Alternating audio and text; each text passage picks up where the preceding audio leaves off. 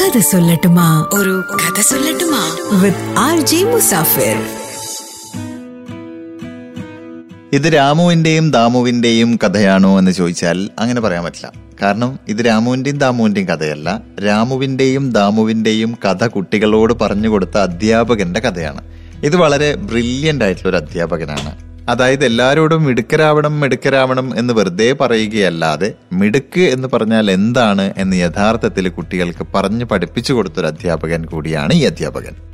അങ്ങനെ ഒരു ദിവസം ഈ അധ്യാപകൻ വന്നിട്ട് കുട്ടികളോട് രാമുവിന്റെയും ദാമുവിന്റെയും കഥ പറഞ്ഞു. രാമുവും ദാമുവും കൂട്ടുകാരാണ്. അടുത്തടുത്ത വീടുകളിലാണ് താമസിക്കുകയും ചെയ്യുന്നത്. അങ്ങനെ ഇവരൊരു ദിവസം ഓടി നോക്കുമ്പോൾ ദാമു വെറും അഞ്ച് മിനിറ്റ് കൊണ്ട് ഒരു കിലോമീറ്റർ ഓടി ഫിനിഷ് ചെയ്തു. വെറും അഞ്ച് മിനിറ്റ് കൊണ്ട് ഒരു കിലോമീറ്റർ ഓടി തീർത്തു ദാമു. എന്നാൽ രാമു പതിനഞ്ച് മിനിറ്റ് കൊണ്ട് ഒരു കിലോമീറ്റർ ഓടി തീർത്തു. അങ്ങനെയാണെങ്കിൽ ആരാണ് മിടുക്കൻ എന്ന് കുട്ടികളോട് ചോദിച്ചു. കുട്ടികൾ ഒന്നടങ്കം ഒരേ സ്വരത്തിൽ പറഞ്ഞു അഞ്ച് മിനിറ്റ് കൊണ്ട് ഒരു കിലോമീറ്റർ ഓടി തീർത്ത ദാമു തന്നെയാണ് മിടുക്കൻ എന്ന് പക്ഷെ അധ്യാപകൻ പറഞ്ഞു അങ്ങനെ വരാൻ വഴിയില്ലല്ലോ. കാരണം ദാമുവിന്റെ പ്രായം ഇരുപത്തിയഞ്ചും രാമുവിന്റെ പ്രായം അറുപത്തിയഞ്ചും ആണല്ലോ. അങ്ങനെയാണെങ്കിൽ ആരാണ് മിടുക്കൻ? അപ്പൊ കുട്ടികളൊന്ന് ആലോചിച്ചിട്ട് പറഞ്ഞു അങ്ങനെയാണെങ്കിൽ ഈ അറുപത്തിയഞ്ചാം വയസ്സിലും പതിനഞ്ച് മിനിറ്റ് കൊണ്ട് ഒരു കിലോമീറ്റർ ഓടി തീർത്ത രാമു തന്നെയാണ് മിടുക്കൻ.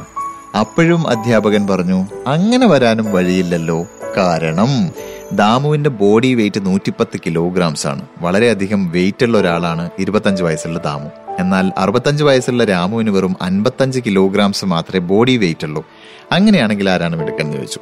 അപ്പോഴാണ് കുട്ടികൾക്ക് ഏകദേശം ഈ കഥയുടെ പോക്ക് എങ്ങോട്ടാണെന്നും ഈ കഥയുടെ ഒരു ഗുണപാഠം എന്താണെന്നും മനസ്സിലാക്കാൻ പറ്റിയത്. അതായത് നമ്മൾ ഓരോരുത്തരും വ്യത്യസ്തരാണ്. നമ്മുടെ മിടുക്കിനെ അളന്നെടുക്കേണ്ടത് മറ്റൊരാളുടെ മിടുക്കുമായിട്ട് കമ്പയർ ചെയ്ത് നോക്കിയിട്ടല്ല എന്ന് കുട്ടികളെ ഒരു കഥയിലൂടെ പഠിപ്പിക്കാൻ പറ്റി എന്നുള്ളതാണ് ആ അധ്യാപകന്റെ മിടുക്ക്. പുതിയൊരു കഥയുമായിട്ട് അടുത്ത എപ്പിസോഡിൽ നമുക്ക് വീണ്ടും കേൾക്കാം. Till then this is Musafir മിലേങ്കെ